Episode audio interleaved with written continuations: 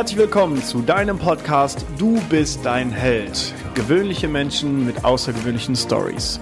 Mein Name ist Marcel Nihus und ich freue mich, dass wir zusammen an deinem selbstverantwortlichen Leben arbeiten können.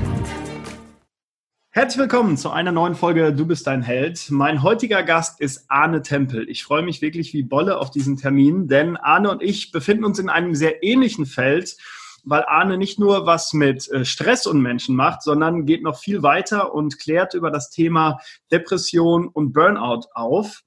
Arne hat selbst eine schwere Depression hinter sich, auch einen Suizid versucht und betreibt heute viel Aufklärungsarbeit. Arne ist Buchautor, ist Verfasser der Seite nie mehr depressiv.de und ist der etwas andere Coach und Mutmacher für Burnout und Depressionspatienten. Wichtig ist, dass Arne kein Arzt, Therapeut oder Psychologe ist, jedoch eine gute Ergänzung dafür, was ich äh, extrem schön finde, vielleicht auch im Hinblick auf das bald veränderte Gesundheitssystem, wenn wir da mal reingehen dürfen später. Arne sorgt für Motivationsimpulse und mehr Lebensqualität und seine große Mission ist es, das Bild von Depressionen zu verändern. Weg von, das ist eine böse, unheilbare Krankheit hin zu, Achtung, es ist ein Weckruf deines Körpers und nur eine Situation, in der du dich gerade befindest. Arne ist Vater, Arne ist sehr ehrlich und Arne ist den meisten Wissenschaftlern zu esoterisch und spirituell laut eigener Aussage. Ich bin gespannt, was du so erzählst. Herzlich willkommen und danke für deine Zeit. Ja, Marcel, hi, danke, dass ich hier sein darf und danke für die schöne, ausführliche Anmoderation hier. Du äh, spielst in dem Feld Burnout und Depression. Ich glaube, was vielen Menschen jetzt schon unter den Nägeln brennt, wie geht es dir und wie war der Weg aus der Depression? Wie geht es mir? Also heute geht es mir, ich würde sagen, normal. Ja, mein Leben hat seine Hoch- und seine Tiefpunkte, ist meistens irgendwo dazwischen. Und das, was jetzt halt der Unterschied ist zu früher, ist, dass ich in so krasse Negativspiralen, wo ich dann ewig nicht mehr rauskomme, dann nicht mehr reinfalle. Mhm. Sondern ich merke immer ziemlich schnell, wann mein Körper mir sagt, hey, hier ist eine Grenze erreicht und kann dann dementsprechend gegensteuern, so dass ich nicht mehr wirklich depressiv werde, auch wenn ich diese Gefühle von damals, so dieses Gefühl der Leere und völligen Überforderung, also völligen innerlichen Überforderung, wenn ich diese Gefühle heute noch kenne, bin ich denen nicht mehr ausgeliefert und die halten auch nicht mehr lange an, weil ich, wenn sie da sind, immer sofort weiß, was ich dagegen tun muss. So cool. Und ja, wenn du fragst, wie war der Weg? Der, der Weg war schwer. das, ist, ähm, das kann man nicht anders sagen, weil das war ja im Endeffekt ein, das ist ein, ein Kennenlernprozess, so, mich selbst kennenzulernen und vor allem die Sachen kennenzulernen, die ich eigentlich nicht angucken möchte. Mhm. Ähm, alte Traumata kennenzulernen und aufzuarbeiten, so die eigenen Muster zu durchbrechen, so Verhaltens- und Denkmuster. Ähm, ja, um das mal so zusammenzufassen, das war kein einfacher Weg, aber das war einer, der sich definitiv gelohnt hat. Ich möchte es nicht mehr anders haben. Das kann ich mir vorstellen. Wann ging das los bei dir? Wann hast du so das erste Mal gemerkt, dass du irgendwie anders bist, verstimmt bist?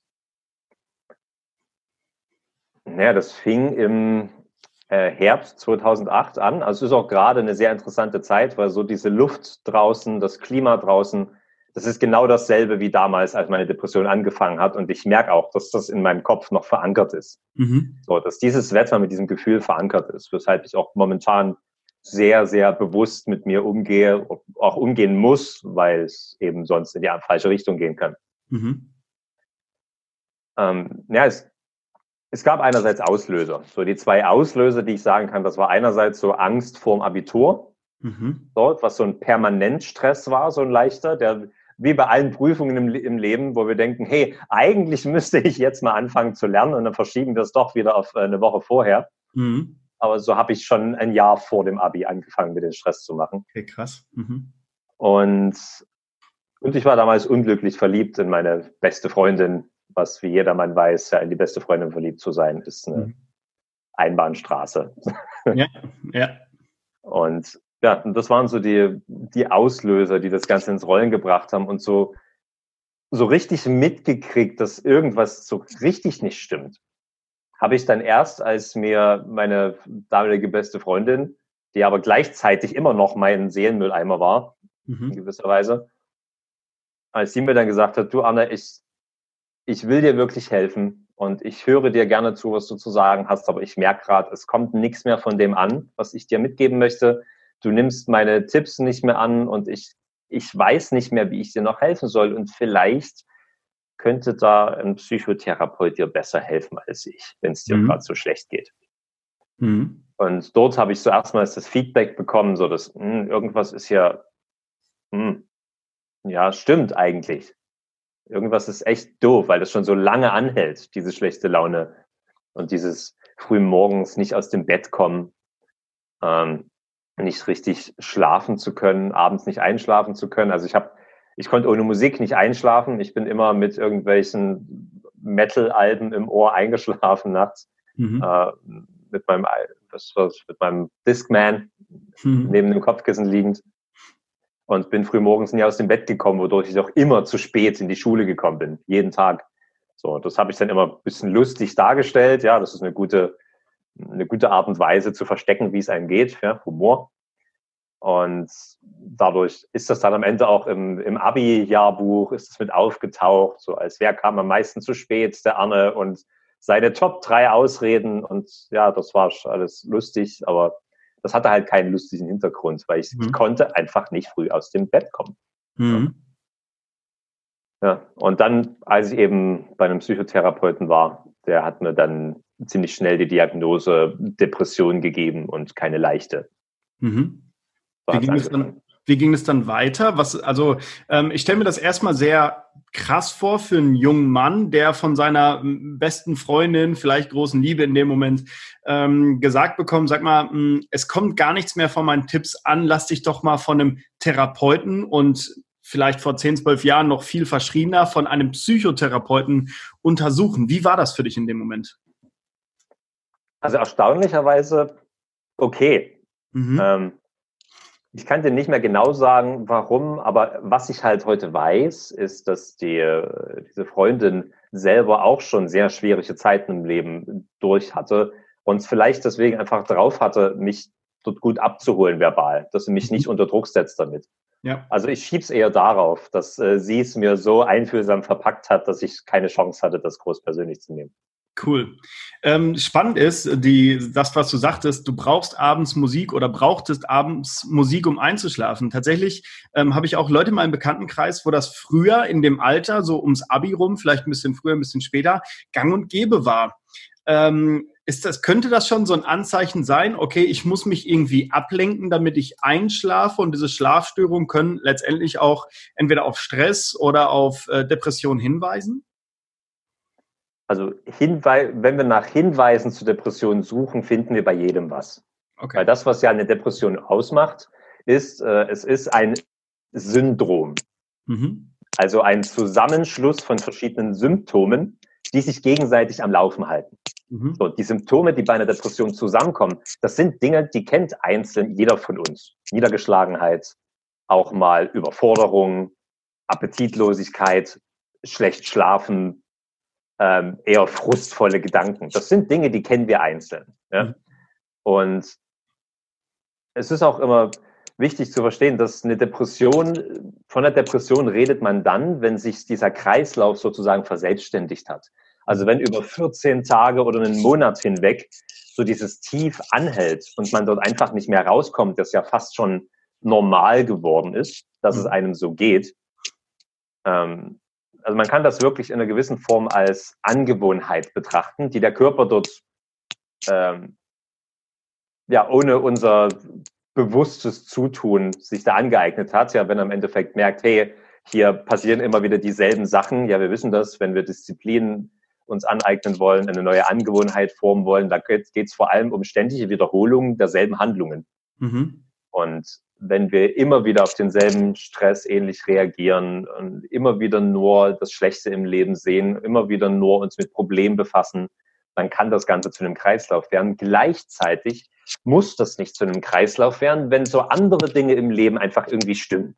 Mhm. Wenn so ein gewisses, gewisser Familienzusammenhalt da ist, der einem Stabilität gibt.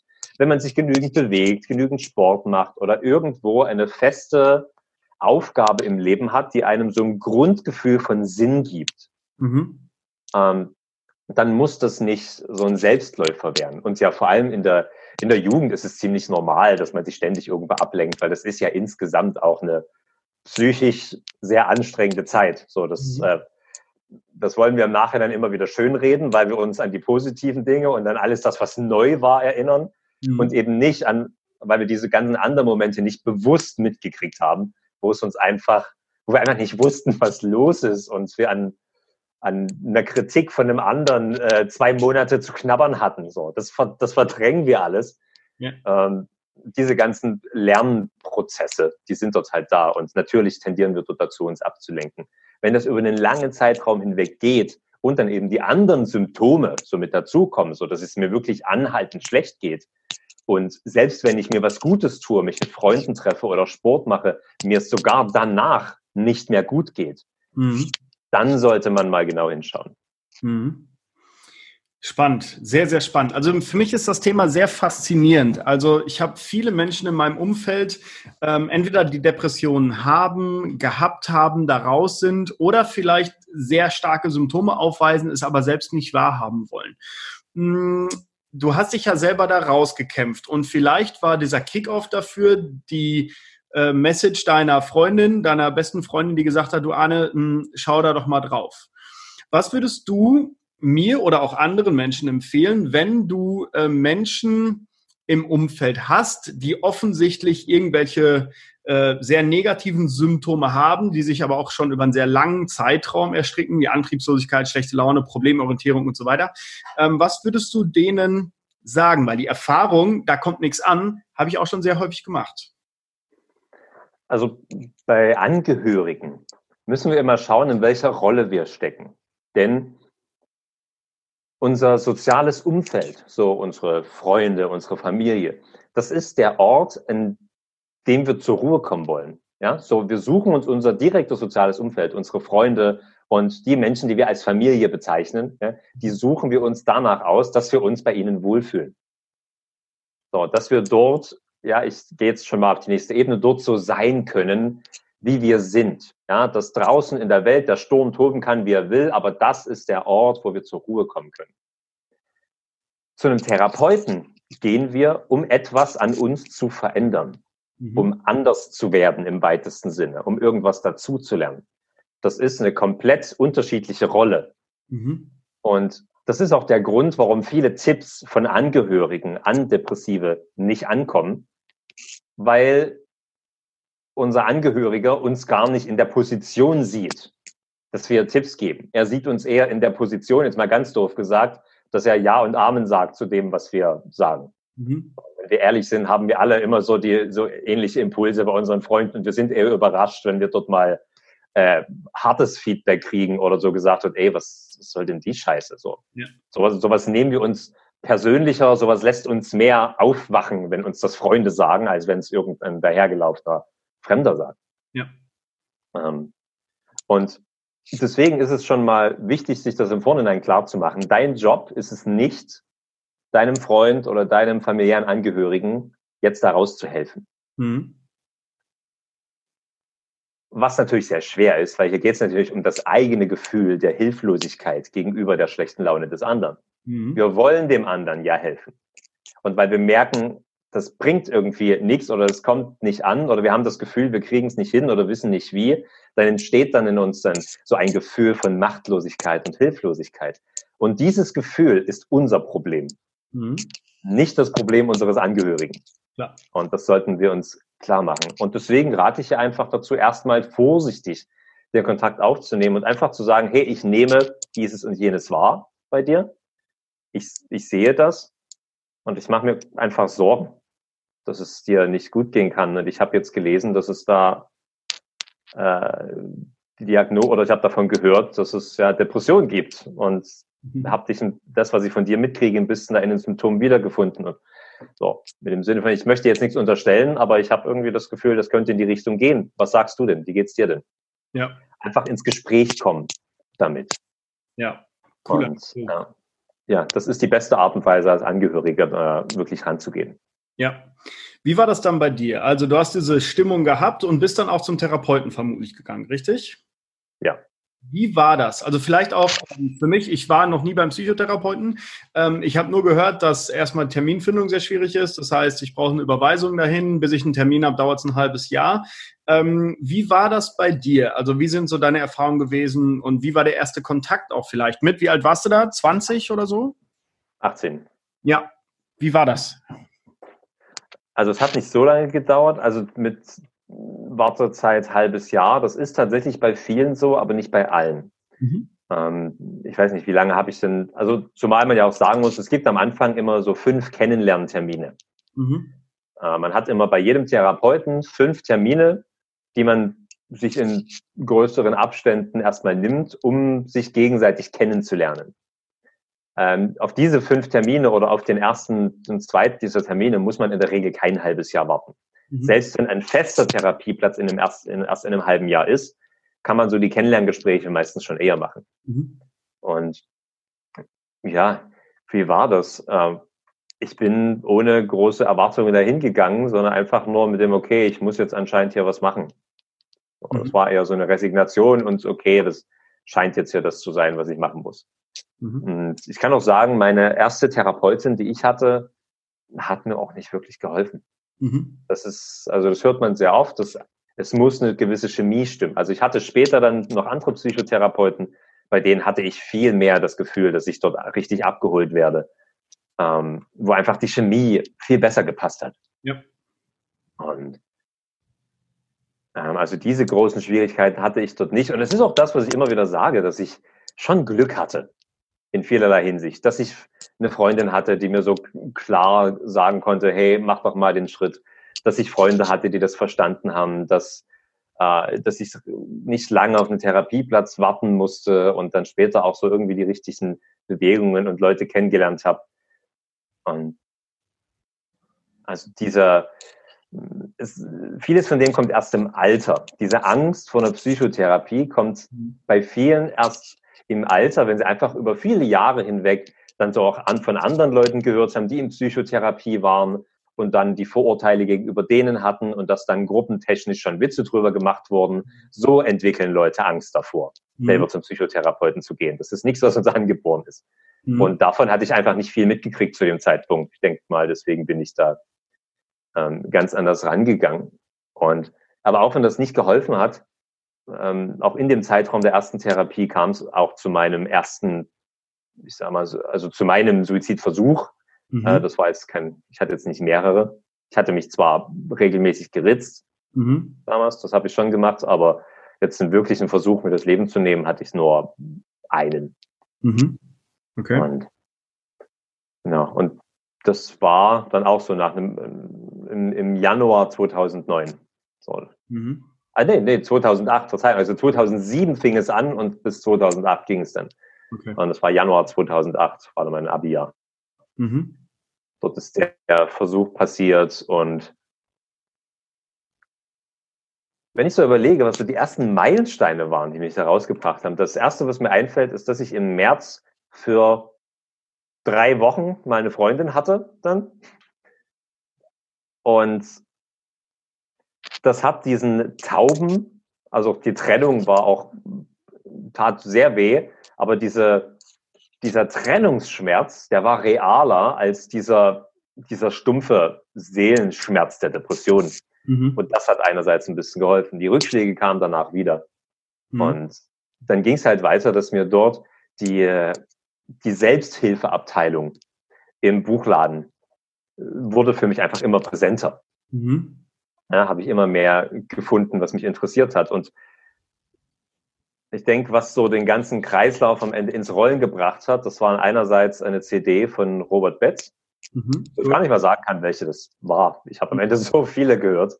Ja. Ähm, und das Buch, also ich, ich mache hier definitiv keine Werbung für das Buch, ähm, aber das Buch Der perfekte Verführer war es damals. Das habe ich im äh, im Buchladen gesehen und das hat mich total abgeholt. Ich, ich hatte ein gebrochenes Herz, ich war unglücklich verliebt und natürlich wollte ich wissen, wie ich jetzt Frauen kriege oder Mädels damals.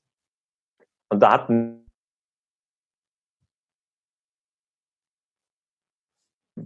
haben mir viel beigebracht, was Jahre brauchte, um das wieder zu verlernen. mhm. Was einfach keine hilfreichen Glaubenssätze und Weltanschauungen waren. Aber was es mir mitvermittelt hat, ist so der Grundgedanke, dass ich etwas an meiner Realität verändern kann. Mhm. Wo ich bisher immer dachte, alles passiert mir. Genauso wie äh, ob, ob, mich, ob mich eine Frau attraktiv findet, hat nur was mit meinem Aussehen zu tun. Mhm. So, das ist so das der typische Gedanke damals. Und dann zu sehen, hey, es gibt andere Faktoren im Leben, die darüber bestimmen, ob man bekommt, was man will. Und diese Erkenntnisse, die haben sich dann mit der Zeit summiert und so zu verschiedenen Lerneffekten geführt. Ja, sehr cool. Lass uns mal in verschiedene Szenen reinzoomen. Als erstes ist es halt für mich interessant, was passiert in einem 18-, 19-jährigen jungen Mann, dass er sagt, ich nehme mir jetzt das Leben.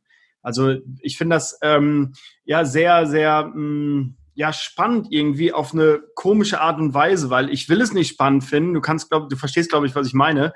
Ähm, aber ich habe keinen Einblick in solche, vielleicht zum Glück auch, äh, in solche Situationen. Kannst du uns da mal so teilhaben lassen, was da in so deinem Kopf vorging, dass du sagst, ich mache jetzt hier Ende? Ja, gerne. Ähm also erstmal, das ist nicht schlimm, dass man das spannend findet. So, ich will auch keinen Autounfall spannend finden und mhm. erwische mich trotzdem dabei, wie ich ständig genau sehen will, was da passiert ist. Ja. Ähm, das war im Endeffekt eine gewisse Kurzschlussreaktion, dass ich einfach in der Schule saß, müde war, wie immer, mich total gelangweilt habe, wie immer. Also wie in den meisten Fächern zumindest. Äh, nicht, weil ich so gut gewesen wäre, sondern weil mich die Fächer einfach nicht interessiert haben. Mhm. Und plötzlich kam mir so, so die Eingebung. Hey Arne, wenn du dich umbringst, dann geht's dir nicht mehr schlecht. Hey, simple Mathematik. So, mhm. äh, wenn ich mich aus der Gleichung einfach rausnehme, dann gibt's keine Gleichung mehr. Mhm. So, dann kriege ich nicht mehr mit, was da passiert. Super. Und diese Erkenntnis, die hat mir mit einem Mal so richtig viel Energie gegeben. Diese Aussicht auf Schmerzfreiheit das war unglaublich verlockend. Und das war einer der glücklichsten Tage in meinem Januar. Ähm, ich, hab, ich war dann richtig energiegeladen. Ja? Wir, wir kennen das so, so, alte Menschen, die merken, dass sie sterben, die leben einen Tag vorher nochmal richtig auf. Äh, der, die, das berühmte Pferd, das nochmal die Hufe hochschlägt, bevor es zu Boden fällt. So war das bei mir. Ich habe dann, ich habe mich dort äh, auf dem Hof mit Freunden unterhalten. Ich war dann nachmittags noch in der Musikschule äh, beim Schlagzeugunterricht und danach zur Bandprobe und hatte aber die ganze Zeit im Hinterkopf, heute Abend springst du von der Klippe. So, simpel. Und das war auch so. Als ich dann abends auf dem Weg zur Klippe war, es gab keinen einzigen Moment auf dem Weg dahin, wo ich daran gezweifelt hätte, dass ich das jetzt tue. Mhm. Also ich wusste, also in meinem Bewusstsein wusste ich, dass jetzt gleich mein Leben vorbei ist. Mhm. Und ja, der wirkliche Shift, warum es nicht passiert ist, das kam dann, als ich vorne an der Klippe stand, wo ich auch sagen muss, normalerweise habe ich immer so leichte Höhenangst schon immer gehabt. Mhm. Dort nix. Mhm. Das war wie eine, wie eine Aufgabe von einer To-Do-Liste, die jetzt halt einfach gemacht werden muss. Mhm. Und war bereit zu springen und plötzlich klingelt, äh, klingelt es nicht, es vibrierte in meiner Hosentasche. Ich hatte vergessen, mein Handy auszuschalten. Also woran man auch merkt, dass das eine Kurzschlussreaktion war. Andere Leute planen das über Wochen hinweg. Bei mhm. mir war es dieser Kurzschluss. Ja, dann klingelte mein Handy und da war eine Nachricht von meiner besten Freundin. Nichts Besonderes. Einfach nur, okay, super, bis morgen. Punkt. Mhm. Nichts weiter. Und das hat bewusst nicht viel mit mir gemacht. Ich habe dann, okay, das Handy in die Hosentasche wieder gesteckt, habe es ausgemacht und fertig. Und plötzlich konnte ich nicht, plötzlich war eine innere Barriere da. So die ist eine e, sehr ähnliche Barriere, wie wenn ich früh gesagt habe, so, du stehst jetzt auf, los, drei, zwei, eins, äh, geht mhm. nicht. Das war eine sehr, sehr ähnliche Barriere. Die hat sich genauso angefühlt, wo ich einfach plötzlich nicht mehr, nicht mehr konnte. Mhm. Ich wollte springen, aber es ging nicht. Und plötzlich fingen meine Gedanken an zu kreisen. Ach, stimmt, da gibt's ja meine beste Freundin. Ach, da gibt's ja noch meine Schwester. Da gibt's ja noch meine Eltern. Mhm. Ähm, die Gedanken waren da. Es war mir zu dem Zeitpunkt egal. Also ich war so eingenommen von meinem Schmerz, dass es mir völlig egal war, wie die anderen drüber denken. Mhm. Aber die Gedanken, die haben trotzdem was mit mir gemacht. Mhm. Und ich konnte nicht springen. Ich habe dann bestimmt eine Stunde da oben gestanden und immer wieder von drei und von zehn runtergezählt, bis ich dann am Ende aufgegeben habe. und zurückgegangen bin. Und mich, ich habe mich dafür gehasst. Ja, also das war keine Entscheidung gegen den Tod. Mein Körper hat sich da dagegen entschieden, mhm. aber mein Kopf nicht. Ja. Ich habe mich dafür gehasst. Ich habe mich beschimpft, elender Feigling. Ich weiß noch, als ich dann zu Hause war, stand ich vorm Spiegel und habe mich im Gesicht mit Fäusten geschlagen, weil ich so frustriert von mir war. Mhm. Und ja, und dann ging es halt einfach weiter. So, dann war das Thema wie erstmal erstmal abgehakt. So, mhm. ich habe das, ich habe das niemandem erzählt. Ich habe das Jahre später habe ich das erstmalig jemandem erzählt, mhm. als ich äh, angefangen habe, einen Artikel über das Thema zu schreiben, bis ein Blogartikel, bis mir da eingefallen ist. Warte mal, du schreibst gerade den Blogartikel, du hast das noch niemandem persönlich erzählt. Krass, ja. So, und Weiß deine damalig beste Freundin, dass sie dir mehr oder weniger durch die SMS oder ich weiß nicht, ob es da schon WhatsApp gab, die äh, das Leben gerettet hat? Äh, Wenn es WhatsApp gab, dann hatte ich nicht das Handy dafür, aber es gab es definitiv noch nicht. Äh, es gab auch kein ICQ fürs Handy. ähm, äh, ich weiß gerade, also sie weiß es heute mit Sicherheit, weil sie hat sich mit meinen Inhalten dann mit befasst, äh, die ich so veröffentlicht habe. Und ich habe ihr von den Sachen erzählt. Mhm. Ähm, ne, damals wusste sie es natürlich nicht. Ja. Ja. Also sie hatte keine Ahnung, genauso wie niemand anderes eine Ahnung hatte. Ja. Furchtbar spannend. Danke für die Einblicke vorneweg. Ähm, war das vielleicht in einem Alter auch so ein Schrei nach Aufmerksamkeit? Hallo, ich bin noch da, nimmt mich wahr? Ähm also das ist was, was sehr, sehr, äh, was sehr, sehr häufig in diesem Zusammenhang gesagt wird. Mhm. Und was oft auch aus, als Beleidigung genommen wird von anderen. Die sucht doch nur nach Aufmerksamkeit oder der sucht doch nur nach Aufmerksamkeit.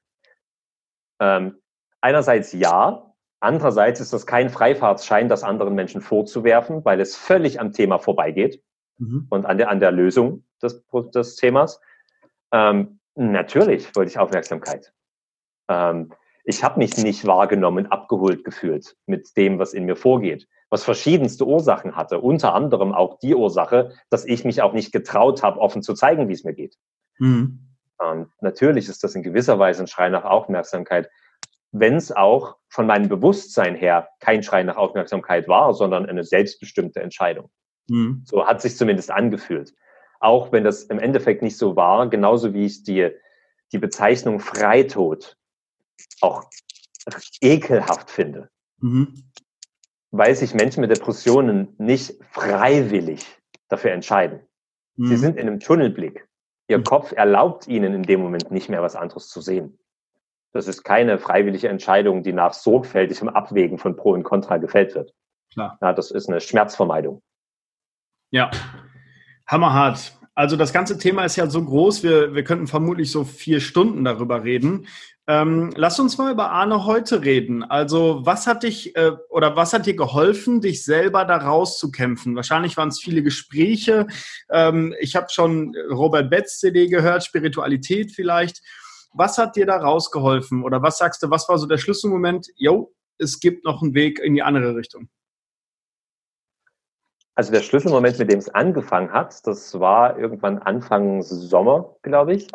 Auch 2008, das war kurz nach dem Abi, war ich zu Hause, hab gechattet mit Leuten, die ich noch nie persönlich gesehen habe, aber es war halt mein sozialer Kontakt mhm. und es ging mir scheiße. Und ich habe gedacht, dass es mir nie wieder gut gehen kann. Und da kam eine Nachricht von meiner besten Freundin, die sagte, hey du, ich und Mario, wir, ja, wir wollen einfach mal raus, kommst du dich mit uns treffen?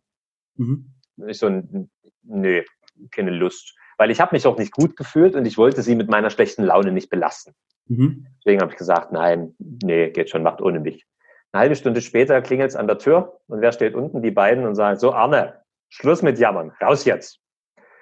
Und natürlich, ich bin heute unglaublich dankbar dafür, solche Freunde gehabt zu haben. Mhm. Und dann waren wir in Meißen, sind ein bisschen auf dem Feldweg gelaufen, haben zusammen gequatscht, haben Späße gemacht und gelacht und plötzlich ging es mir gut. Und dort habe ich plötzlich mitgekriegt, warte mal, vor einer halben Stunde dachtest du noch, dass es dir nie wieder gut gehen kann und jetzt gerade geht es dir gut. Mhm. Ähm, dein Körper ist offensichtlich in der Lage, noch Glück zu empfinden. Du bist noch in der Lage, glücklich zu sein. Und dort kam so die Anfangsfrage, so, hey, wie kann ich das, wie schaffe ich das? Wie, wie kriege ich da Kontrolle drüber? Und da habe ich angefangen, so mich damit zu befassen und im Internet auch mal zu suchen, wie werde ich glücklich. Und eben ist mir das, das Gute war, die Selbsthilfeabteilung im Thalia damals, äh, die war genau gegenüber, im selben Gang, genau gegenüber von den Mangas. Mhm. Dort, wo ich sowieso ständig rumgehangen habe, wo ich glaube, sehr viele depressive Jugendliche rumhängen. Ja. ähm, das hat die japanische Kultur so an sich, äh, diese Menschen anzuziehen und auch gewisse Problematiken zu verstärken mit, ihren, mit ihrer Kultur. Aber ich mag die Japaner sehr, das ist jetzt kein Japan-Bashing, aber ein Manga und Anime ähm, ein Aufruf zur Vorsicht mit solchen quasi kindespornografischen Inhalten. Ähm, An der. und da hatte ich halt das Glück, dass das, das Gegenüber war. Und habe ich halt immer mal geguckt und mal reingelesen und habe angefangen, so vorsichtig, weil ich dachte, also da, das, da hatte ich eine größere Angst vor als vor Psychotherapie. Ja, mhm. weil Selbsthilfeliteratur, das ist ja so, mh, hm, so das ja. sind so die, die, die Hippies, das sind die komischen Leute, die sowas lesen. darf ich ja nicht hin. Ja, und dann fing das an, mich da mehr und mehr reinzuarbeiten. Es, es gab so viele Schlüsselmomente, dass ich jetzt definitiv nicht alle aufzählen kann, die danach noch folgten. Aber es war dann ein Erfahrungsweg. Ja, ich habe dann, wie gesagt, angefangen mit Verführung zu lernen in der Pickup-Szene damals, mhm. was so mein gefühltes Hauptproblem, wo ich das angegangen bin, nämlich das Thema Mädels. Mhm. Und dort habe ich halt irgendwann mitgekriegt und gelernt, hey, ich merke, ohne, äh, es kommt mehr darauf an, wie ich mich, wie es mir geht, wenn ich mit den Frauen rede, mhm. wie das Endergebnis des Gesprächs ist und weniger kommt es darauf an, was ich denen erzähle.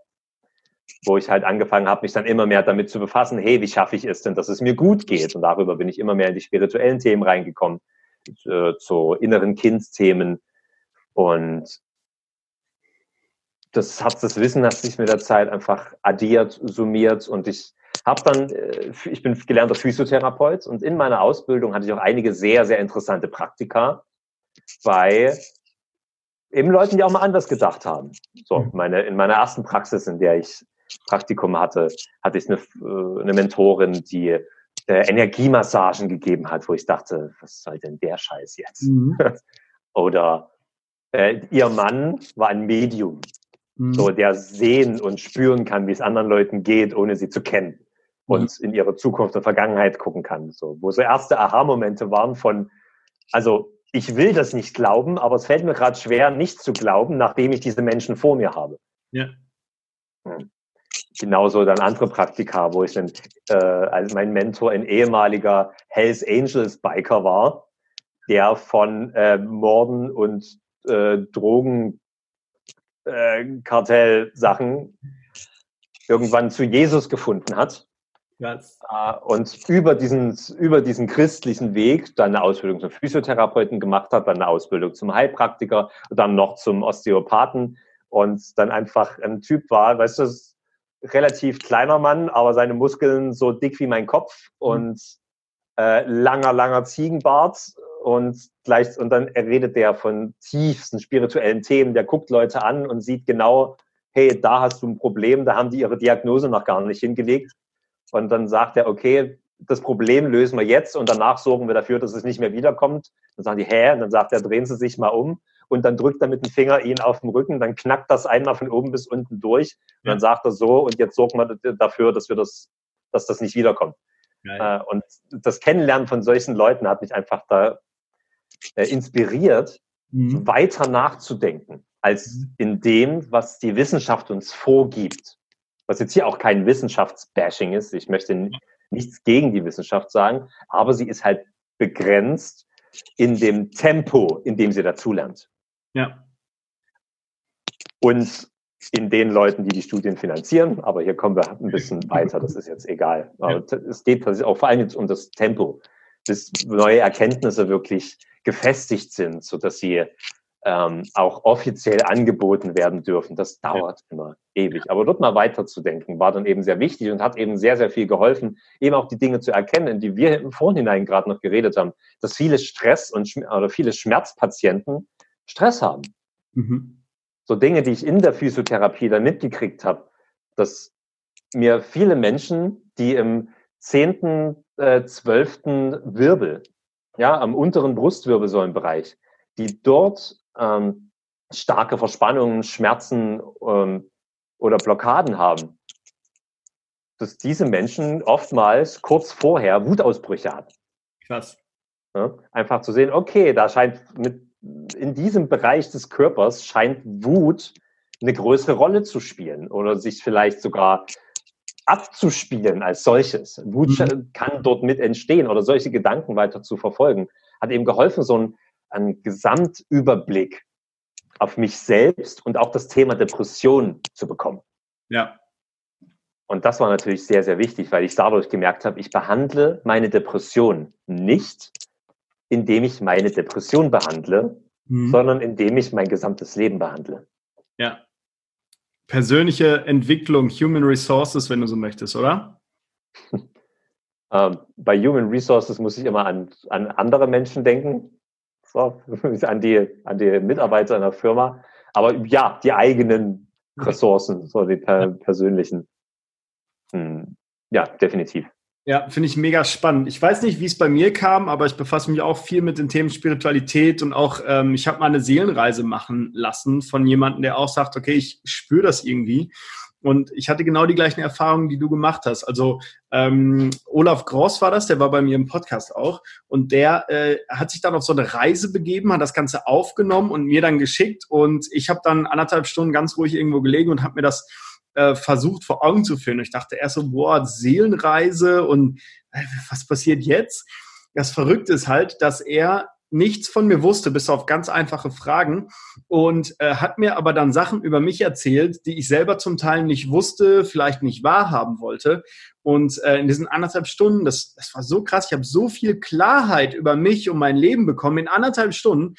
Äh, das war so ein Sprung, wo ich sage, wow, unfassbar krass weil danach hat sich mein Leben tatsächlich gravierend verändert. Ich habe in vielen Bereichen viel mehr Klarheit gehabt. Vor allen Dingen, was ein großes Thema war, auch ein Thema Beziehung bei mir.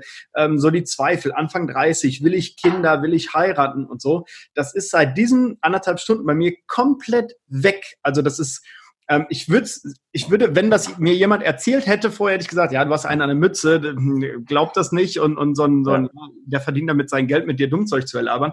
Aber das ist so unfassbar, was dieser Mensch mit dieser Seelenreise aus meinem Leben gemacht hat, bin ich so glücklich und dankbar für. Das heißt, ich bin fest davon überzeugt, dass es tief in mir drin, dass es mehr gibt als einfach nur äh, die Wissenschaft oder was auch immer und was auch immer uns da umgibt, ob es Universum, Gott, Buddha, Allah ist oder irgendwas. Ähm, ich bin so tief davon überzeugt, dass es da irgendwas gibt, was uns beeinflusst. Ähm, wenn das jemand nicht glaubt, ist das vollkommen okay. Irgendwann wird das glauben, wenn er an sich arbeitet. Bin ich fest von überzeugt. Wenn nicht, schade eigentlich für dich, ne? Man kann niemandem zu seinem Glück zwingen. Das ist eine, auch in, auf, auf, meine Arbeit bezogen, eines, äh, was wichtig ist, was ich auch lernen musste. Mhm. Ähm, nicht jeder kann alles annehmen, was du anzubieten hast. Ja. Schade eigentlich, oder? Aber war bei mir genauso früher. Ich habe auch früher gesagt, was ein Scheiß, lass mich mit Spiritualität in Ruhe und auf einmal höre ich äh, spirituelle Hörbücher. Naja, so verändert sich der Mensch, wenn er möchte. Cool, dann lass uns mal ins Hier und Jetzt springen. Also, du bist jetzt Vater, das ist das eine. Und du hast ein Buch geschrieben und machst Coachings und bist auch noch aktiv als Physiotherapeut unterwegs, richtig?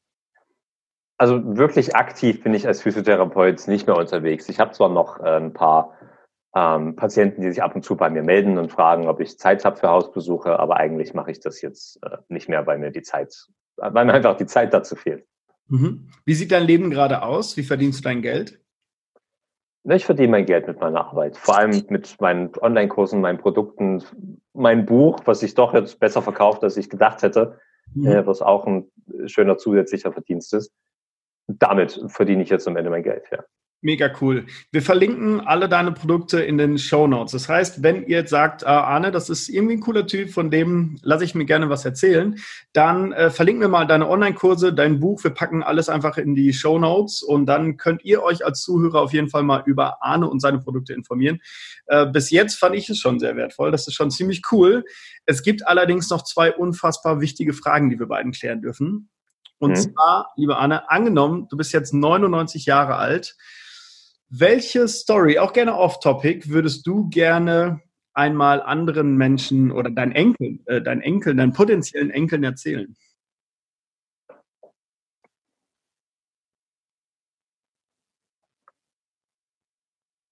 Also ich sag mal, die meisten Depressionsgeschichten, die können Sie im Internet nachlesen. Die, die brauche ich nicht nochmal erzählen. Ich finde eine Geschichte, die ein sehr, sehr, auch wieder ein sehr, sehr großer, ähm, eine sehr, sehr, sehr, sehr große Lightbulb, wie heißt denn auf Deutsch? Ja, ein Licht, was mir anging. Mhm.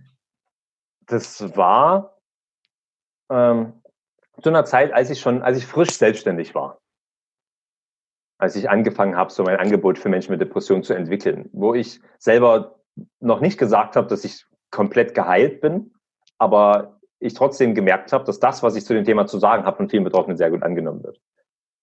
Und in dieser Zeit bin ich ja auch öfters mit dem äh, noch rausgegangen mit Kumpels zum Feiern und ich, wir wollten Mädels aufreißen. Mhm. Und jetzt hatte ich ja aber zu dem Zeitpunkt schon mitgekriegt, dass es besser läuft, wenn es mir gut geht.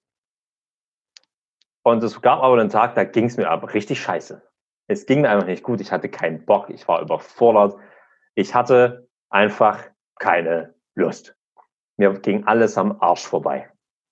Und ich habe dann aber gesagt, ey, du musst jetzt einfach mal raus, weil was kam mit der Selbstständigkeit? Ich, ich hockte natürlich ständig in meiner Wohnung zu Hause und war alleine. Also habe ich gesagt, okay, komm, gehst mit deinen Kumpels wieder raus. Habe mich mit einem Kumpel getroffen, so nach Berlin. Ich weiß noch, ins, ins Fritz sind wir damals rein. Und das gibt's heute aber gar nicht mehr. Zumindest haben sie da was Großes hingebaut. Äh, sind wir dort rein und ich habe gesagt, du, weißt du was, mach dein Ding. Ich will ein bisschen tanzen, ich will ein bisschen äh, Spaß haben. Und du mach deine Dinge. Ich bin dein Wingman, wenn du mich brauchst. Ruf einfach. Und da sind, sind wir dann irgendwann, ja, hat er gesagt, hier, dort die Blonde, guck mal, die hat eine, eine schöne kleine brünette Freundin. Ähm, also die, die Blonde, die finde ich total, die, die möchte ich kennenlernen. So, okay, ich übernehme die andere. Und anstatt das irgendwie ähm, wie sonst halt versucht, sympathisch zu machen, ähm, zu versuchen, die wahren Absichten bisschen zu verstecken, dahinter. Aus der Angst, dass dann irgendwo von hinten so eine Keule kommt und sagt, hey, was fällt dir ein? Uh, du reduzierst mich doch und jetzt kommt gleich die Feminismuskeule von hinten, uh, was jetzt auch wieder kein Feminismus-Bashing ist, aber das war damals mein Gedanke. Davor hatte ich einfach irgendwo Angst, dass das passiert, dass ich als Mann eben keine Bedürfnisse haben darf, die nicht alle Leute toll, find, toll finden. Mhm.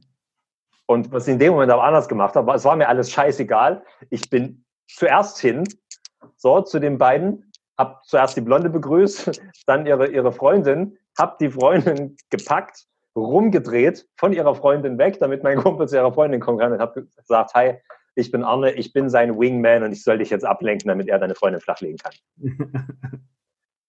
und entgegen aller Erwartungen, die ich hatte, fand die das total cool was dann am Ende dazu geführt hat, dass ich mit äh, der kleinen Brunetten nach Hause gegangen bin, obwohl ich überhaupt nicht vorhatte, irgendwas zu machen, ja. wo ich einfach vollkommen scheiß drauf ehrlich war mit dem, was in mir drin los ist. Ja. Und das war, das ist so eine schöne Geschichte. Ich glaube, die würde ich meinen Enkeln auf jeden Fall erzählen. Noch zu sagen, hey, das, was in dir da ist, lass das raus. Ähm, weil es ist sehr, sehr wahrscheinlich, dass andere Menschen das nicht so schlimm finden wie du. Mhm. Und wenn doch, dann ist das ein sehr, sehr gutes Sieb, um die Menschen von dir fernzuhalten, die mit dir und deinen echten Gefühlen und Bedürfnissen nicht umgehen können. Sau cool. Mega coole Story. Äh, ist es dann auch so, dass du unterschreibst, äh, ja, so ein Stück weit Ehrlichkeit zu dir selbst darf mehr hervorkommen und auch zu anderen Menschen, weil manchmal fallen wir damit zwar hin, aber im Endeffekt bauen wir doch größere Berge? Definitiv. Also ich, jede Lüge, die wir erzählen, die, die, schichten sich alle auf. Irgendwann, und ich weiß, wovon ich rede. Ich war Meister im Lügen. Ich habe hm, ich hab meine, habe meinen halben Freundeskreis in der siebten, achten Klasse davon überzeugen können, dass ich mal auf dem Geburtstag vom Rammstein-Sänger war. So. ähm, einfach weil ich wusste, wie man Lügen erzählen muss, damit sie glaubwürdig erscheinen. Ja. Was ich aber auch dann ziemlich schnell, dann, oder nicht ziemlich schnell, was ich dann irgendwann lernen durfte, war, du weißt irgendwann nicht mehr, was alles noch wahr ist und was nicht. Ja. Also es war tatsächlich irgendwann so, dass ich mich selber fragen musste, warte mal, war ich beim Geburtstag vom Rammstein-Sänger? Weil mein Onkel ist Manager und er war Manager, ein Musikmanager und war Manager von Rammstein. Deshalb ist das gar nicht so weit hergeholt, dass ich das mhm. hätte tun können. Ja. Aber ich weiß heute, das war nicht, aber es gab irgendwann mal mit 17, 18 tatsächlich den Moment, wo ich mich selber gefragt habe, warte mal, ist das passiert oder nicht? Du hast die Geschichte so oft erzählt und ja. so oft mit Details ausgebaut, dass die so lebendig und lebhaft vor dir steht, wo ich nicht mehr weiß, ist die jetzt wahr oder nicht. Und ja. dann, ist das, das sind so Kartenhäuser, die dann irgendwann in sich zusammenfallen und diese Momente kann man sich einfach ersparen, indem man ehrlich ist. Und ehrlich zu sich selbst zu sein, ist überhaupt nicht einfach. Mhm. Weil das, was es uns ja schwer macht, ehrlich zu sein, das sind diese alten, gelernten Sachen. Das sind Traumata. Mhm. Ja, das sind Schmerzen aus der Vergangenheit in Momenten, in denen wir uns vollkommen offen und ehrlich gezeigt haben, nach denen sich unser Körper entschieden hat, nein, diesen Schmerz möchte ich nicht mehr fühlen, deswegen mache ich das nicht mehr. Mhm. Deswegen ist es ja so schwer, da ranzukommen an diese Sachen, auch beim Thema Depressionen, zu wissen, wo liegen die Ursachen. Wir sehen die Ursachen in, in den ersten Momenten nicht. Deswegen brauchen wir Unterstützung von außen in Form von Coaches, Therapeuten oder auch Selbsthilfe-Literatur, Fuzis wie mir, die einfach mal zeigen, was es noch gibt. Ja. Aber der Weg sollte schon in die Richtung gehen, dass wir versuchen, uns mehr und mehr und immer besser zu verstehen und uns immer weiter zu hinterfragen, uns mit auch für einen gewissen Zeiträumen uns auch einfach mal nicht zufrieden zu geben mit unseren Meinungen. Mhm. Ich fand das so toll. Äh, Tony Robbins hat mal gesagt, je schneller mir ein Klient eine Antwort auf eine Frage gibt, desto klarer weiß ich, dass er gerade Bullshit redet. Ja. Je, je, je fester ein Klient von mir glaubt, dass seine Meinung so stimmt, desto wahrscheinlicher ist es, dass er riesengroßen Bullshit redet. Ja. Ähm, weil je klarer wir, in, je, je fester wir von etwas überzeugt sind, desto wahrscheinlicher ist es, dass wir da irgendwas kompensieren, dass wir da irgendwo nicht hingucken wollen. So. Und das sage ich mit einem Augenzwinkern. Weil einerseits, wir können unser ganzes Leben so aufbauen, dass wir alles an uns hinterfragen. Das ist aber nicht immer hilfreich ähm, man darf auch irgendwann mal ankommen und sich so sagen, scheiß drauf. So, mhm. ich bin mir jetzt einfach nicht alles zu wissen, aber trotzdem zu sagen, dass ich glaube, dass das so ist. Mhm. Und das ist eine sehr interessante Unterscheidung, die ich den Menschen mitgeben möchte. Irgendwann einfach an einen Punkt zu kommen, wo wir wissen, hey, es geht hier von den Fakten her, komme ich hier nicht weiter. Ich glaube jetzt einfach so, dass das so ist und gönne es mir, vielleicht irgendwann widerlegt zu werden. Ja. ja. Grundprinzip von Glauben. Auch das wird äh, Philosophen und auch Wissenschaftler und Quantenphysiker, ja, und auch Physiker, jeder, jeder Physiker und Mathematiker, der sich mit dem Sinn des Lebens und der Weltformel beschäftigt, kommt irgendwann an einen Punkt, wo er nur noch glauben kann. Ja. Weil er merkt, es geht hier von der Logik her, geht es einfach nicht weiter. Könnte auch zu großem Stress führen, oder? Wenn ein Logiker äh, den Sinn des Lebens erkundet, das stelle ich mir schon stressig vor.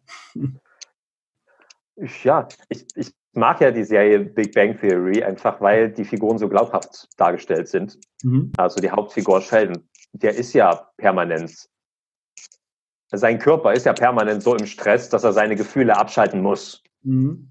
weil er sonst innerlich sterben würde wahrscheinlich. Ja, wir wissen, wir können an Herzschmerz und an alten Schmerzen, wenn die hochkommen, daran können wir sterben, da können wir verrückt werden es gibt so dieses, dieses Krankheitsbild, ähm, wo mir gerade der Name nicht mehr einfällt, aber wo du einfach dastehst und nichts mehr mitkriegst. So Auch einfach. Ein Phänomen bei alten Menschen, oder? Wenn, wenn die seit 60 Jahren verheiratet sind und dann stirbt ein Partner im Alter von 87 Jahren, dann äh, geht meistens oder sehr häufig zumindest der andere auch hinterher. Ja. Also wo ich auch sagen muss, vor allem bei Paaren, die so lange zusammen waren, was in unserer Großelterngeneration ja noch häufiger anzutreffen ist als heute, ja. ähm, wird natürlich auch die Partnerschaft zu einem Lebenssinn. Und wenn es auch eine Sache gibt, die lang und glücklich leben lässt, dann ist es das Gefühl, dass das, dass ich als Mensch hier in meinem Dasein einen Sinn habe. Ja. Dass ich und mein Sein und mein Handeln einen Wert haben. Und eine Partnerschaft erfolgreich zu führen und eben füreinander auch gegenseitig mit da zu sein, und das passiert zwangsläufig, wenn man 40 Jahre zusammen ist, dann hat man sich durch viel Scheiße hindurch begleitet. Ja. Es gibt ein gewisses Gefühl von Sinn. Und wenn das dann weggeht, dann ist auch so ein Punkt erreicht, wo der Körper dann auch sagt, so, dann fallen so gewisse, dann fallen Aufgaben weg, wodurch auch gewisse Funktionen des Gehirns ja. wegfallen. Und das Gehirn fängt tatsächlich an, so runterzufahren und abzuschalten, im, im, jetzt mal ganz unwissenschaftlich gesagt. Ja, sehr groß. Das ist spannend. Äh, ich habe noch zwei Fragen. Ich habe eigentlich nur zwei am Ende. Eine möchte ich als letztes stellen. Die vorletzte Frage für heute. Welche drei Learnings würdest du gerne an andere, vielleicht sogar speziell jetzt an entweder depressive Menschen oder Menschen mit Verstimmungen weitergeben? Also Learning Nummer eins ist die Ehrlichkeit. Mhm. Auch ehrlich zu sich selbst zu sein. Wo für mich mit reinspielt, sich klar zu machen, dass wir als Menschen verletzlich sind. Mhm. Dass es uns eben nicht immer gut geht. Und auch wenn es, selbst wenn es eine Depression ist, und es ist völlig egal, wie schlecht es uns geht. Es ist nie falsch, dass es uns so geht. Mhm. Das muss zu dem Zeitpunkt, wenn es uns so schlecht geht, dann hat das seinen Grund. Das heißt nicht, dass wir uns damit zufrieden geben müssen, dass das jetzt immer so bleibt. Mhm. Aber wir dürfen es akzeptieren. Und viele Menschen wollen das nicht akzeptieren, dass es ihnen schlecht geht, weil sie dann denken, hey, wenn ich akzeptiere, dass es mir schlecht geht und dass ich gerade scheiße drauf bin, dann bleibt das doch immer so. Nein, du musst dich nicht damit zufrieden geben, dass das immer so bleibt. Aber einfach anzuerkennen, dass du als Mensch kein Roboter bist, der immer auf Höchstleistung funktionieren kann, ja. Macht das Leben glücklicher weil du dann nämlich nicht mehr gegen den natürlichen Fluss des Lebens ankämpfen musst, der ein ständiges Auf und Ab beinhaltet. Ja, auch voll cool für die Ursachenforschung, oder? Das hat ja dann irgendeinen Grund, warum es so ist. Also bei, bei den Schmerzen äh, gehen meine Kunden oft zum Arzt, kriegen eine Spritze, ignorieren die Ursache, bekämpfen die Symptome. Das gleiche können wir auf die Depression oder die Verstimmung einfach mal ummünzen, weil dann ist es ja genauso. Dafür gibt es irgendeinen Auslöser, irgendeine Ursache. Und wir können das natürlich Natürlich äh, haben Medikamente ihre Daseinsberechtigung, ganz klar. Aber trotzdem dürfen wir dann in solchen Momenten ja auch mal die Ursache erforschen, oder? Um sie ja. zu. Cool. Ja. Also definitiv. Und genau darüber passiert das. Nämlich so erst, wenn wir uns anerkennen, wie es uns geht. Ja. Wenn wir, wenn wir das anerkennen, was jetzt da ist, können wir das auch hinterfragen. So cool. Alright, Learning Nummer zwei. Oh, zweites Learning. Ähm, ich glaube, das ist was für die, vor allem für die, für die, die sich auch eben auf diesen spirituelleren Wegen mitbefinden. Und je mehr wir in die Persönlichkeitsentwicklung reingehen, desto mehr merke ich, je tiefer die Menschen gehen, desto mehr Apathie bekommen sie gegenüber Materiellem. Mhm. Ähm, bis dahin, dass viele Spirituelle sich dann ihre materiellen Wünsche fast schon versagen oder sich immer dafür entschuldigen, dass sie noch welche haben. Mhm. Ähm, und das ist ein großes Learning, das ich mitgeben kann. Also was für mich ein großes Learning war, anzuerkennen, hey, wir haben materielle Wünsche. Wir sind in einer Gesellschaft groß geworden, in der uns von klein auf antrainiert wurde, dass wir nach äußeren Sachen streben, streben müssen. Und auch wenn wir diese äußeren Sachen sehen, wie Geld, wie, wo ich jetzt auch mal eine, eine Partnerschaft dazu zähle oder einen bestimmten Partner, eine gewisse Form von Karriere, das Auto, äh, das Haus, die Familie hinter all dem steckt ein Gefühl, ein Zustand, den wir uns wünschen. So. Ich weiß zum Beispiel, bei mir ist so dieser große Wunsch da, ich möchte mal ein Penthouse in New York haben. Und das will ich nicht, weil ich ein Penthouse in New York geil finde. Das will ich, weil wenn ich mich an der großen Glasfensterfront stehen sehe und abends, wenn die Sonne untergeht, auf die Stadt runterschaue, Schon dieses Bild in meinem Kopf erzeugt ein Gefühl von Freiheit und über dem Schmerz zu sein.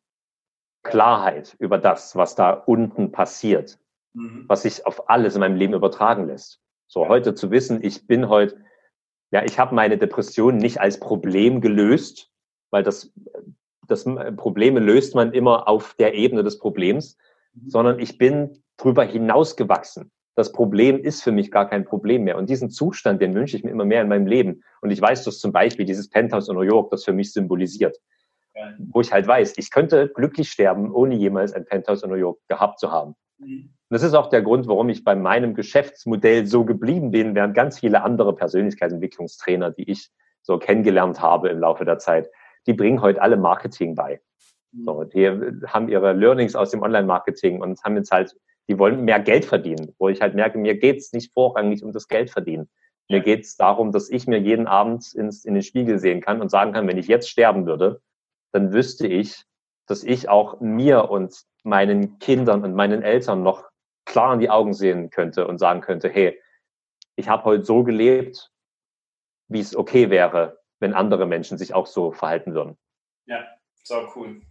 Hm. Aber dass eben die materiellen Wünsche ein Fingerzeig dahin sind, was wir wollen. So, wir wollen nicht das Penthouse, wir wollen das Gefühl von Freiheit. Wir wollen nicht den Ferrari, wir wollen das Gefühl von Freiheit auf der Straße oder ja, die, die Köpfe der anderen Leute, die sich äh, nach uns umdrehen. Also das Gefühl von Anerkennung für das, was wir leisten. Ja. Wir wollen nicht die Partnerschaft an sich. Wir wollen uns geliebt fühlen und angekommen. Und das eben zu erkennen, kann ein eben sehr wichtiger Schritt auch zur Ursachenforschung mit sein und bringt auch hier sehr viel Ruhe ins Leben. Weil wenn wir die materiellen Wünsche dann zu sehr wertschätzen, dann erzeugt das Stress und Frust und verleitet eben auch viele Menschen, die sich mehr mit Spiritualität befassen, dann dazu zu sagen, das ist alles schlecht. Ja. Ist es nicht. Also materielle Wünsche anzuerkennen, ist wichtig. Mhm. Zweites. Du hast gesagt, drei Learnings, richtig? Wenn du noch eins hast, sehr gerne.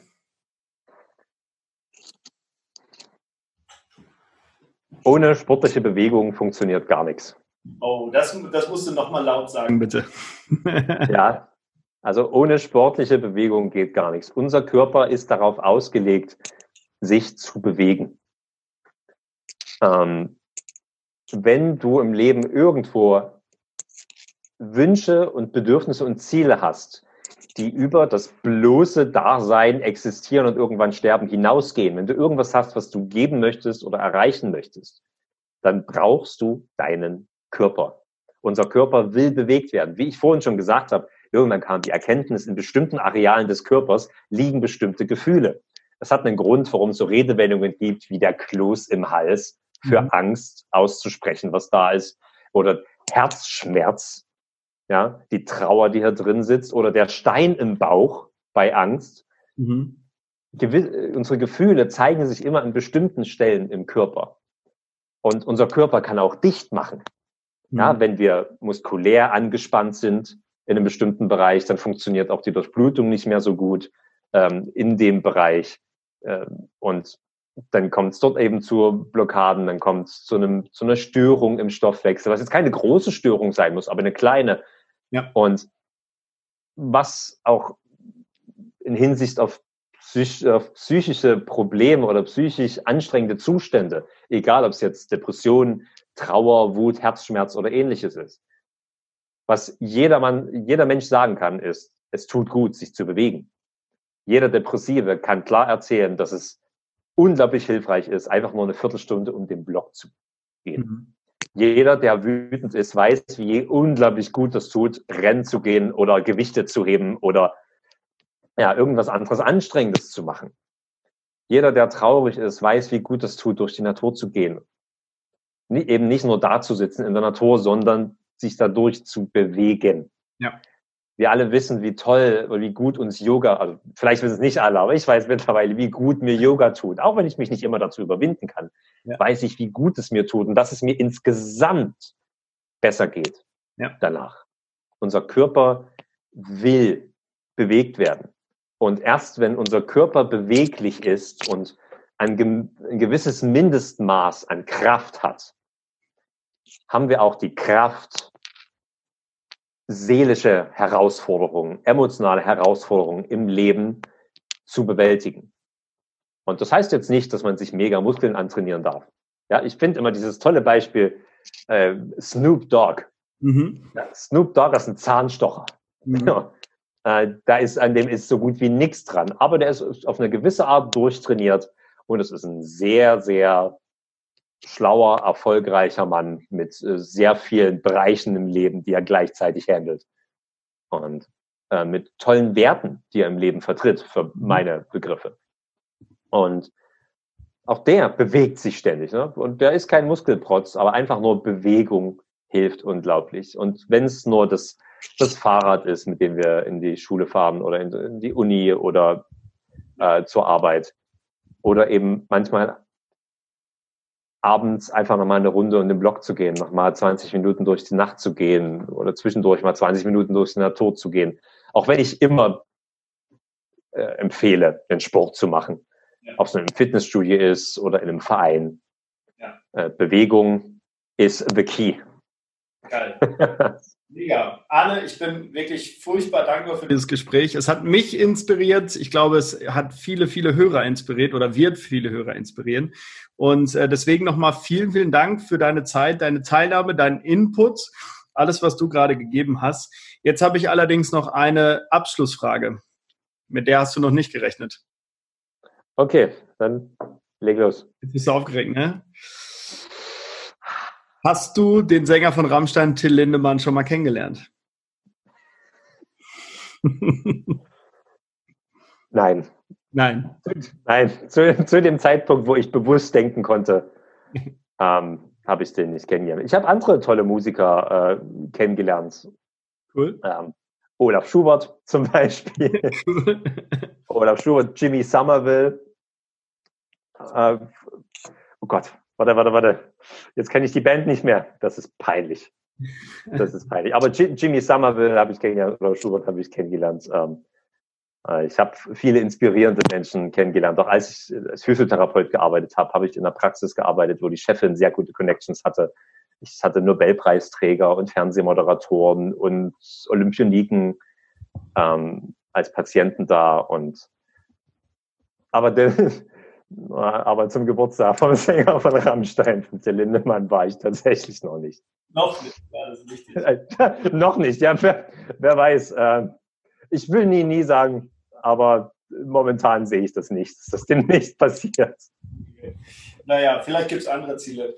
Cool, liebe Anne, äh, herzlichen Dank für alles. Äh, liebe Zuhörer, ich hoffe, es hat euch auch ein klein wenig inspiriert. Vor allen Dingen, wenn ihr mit dem Thema Depression zu tun habt. Schaut mal in die Show Notes, da werdet ihr alles von Arne finden. Ihr, wir werden alles verlinken, du wirst auf Social Media gepostet und deswegen nochmal ein riesengroßes Dankeschön für deinen Input. Und ich hoffe, bis bald. Ja, vielen Dank für das schöne Interview. Ja, ciao, mach's gut. Tschüss.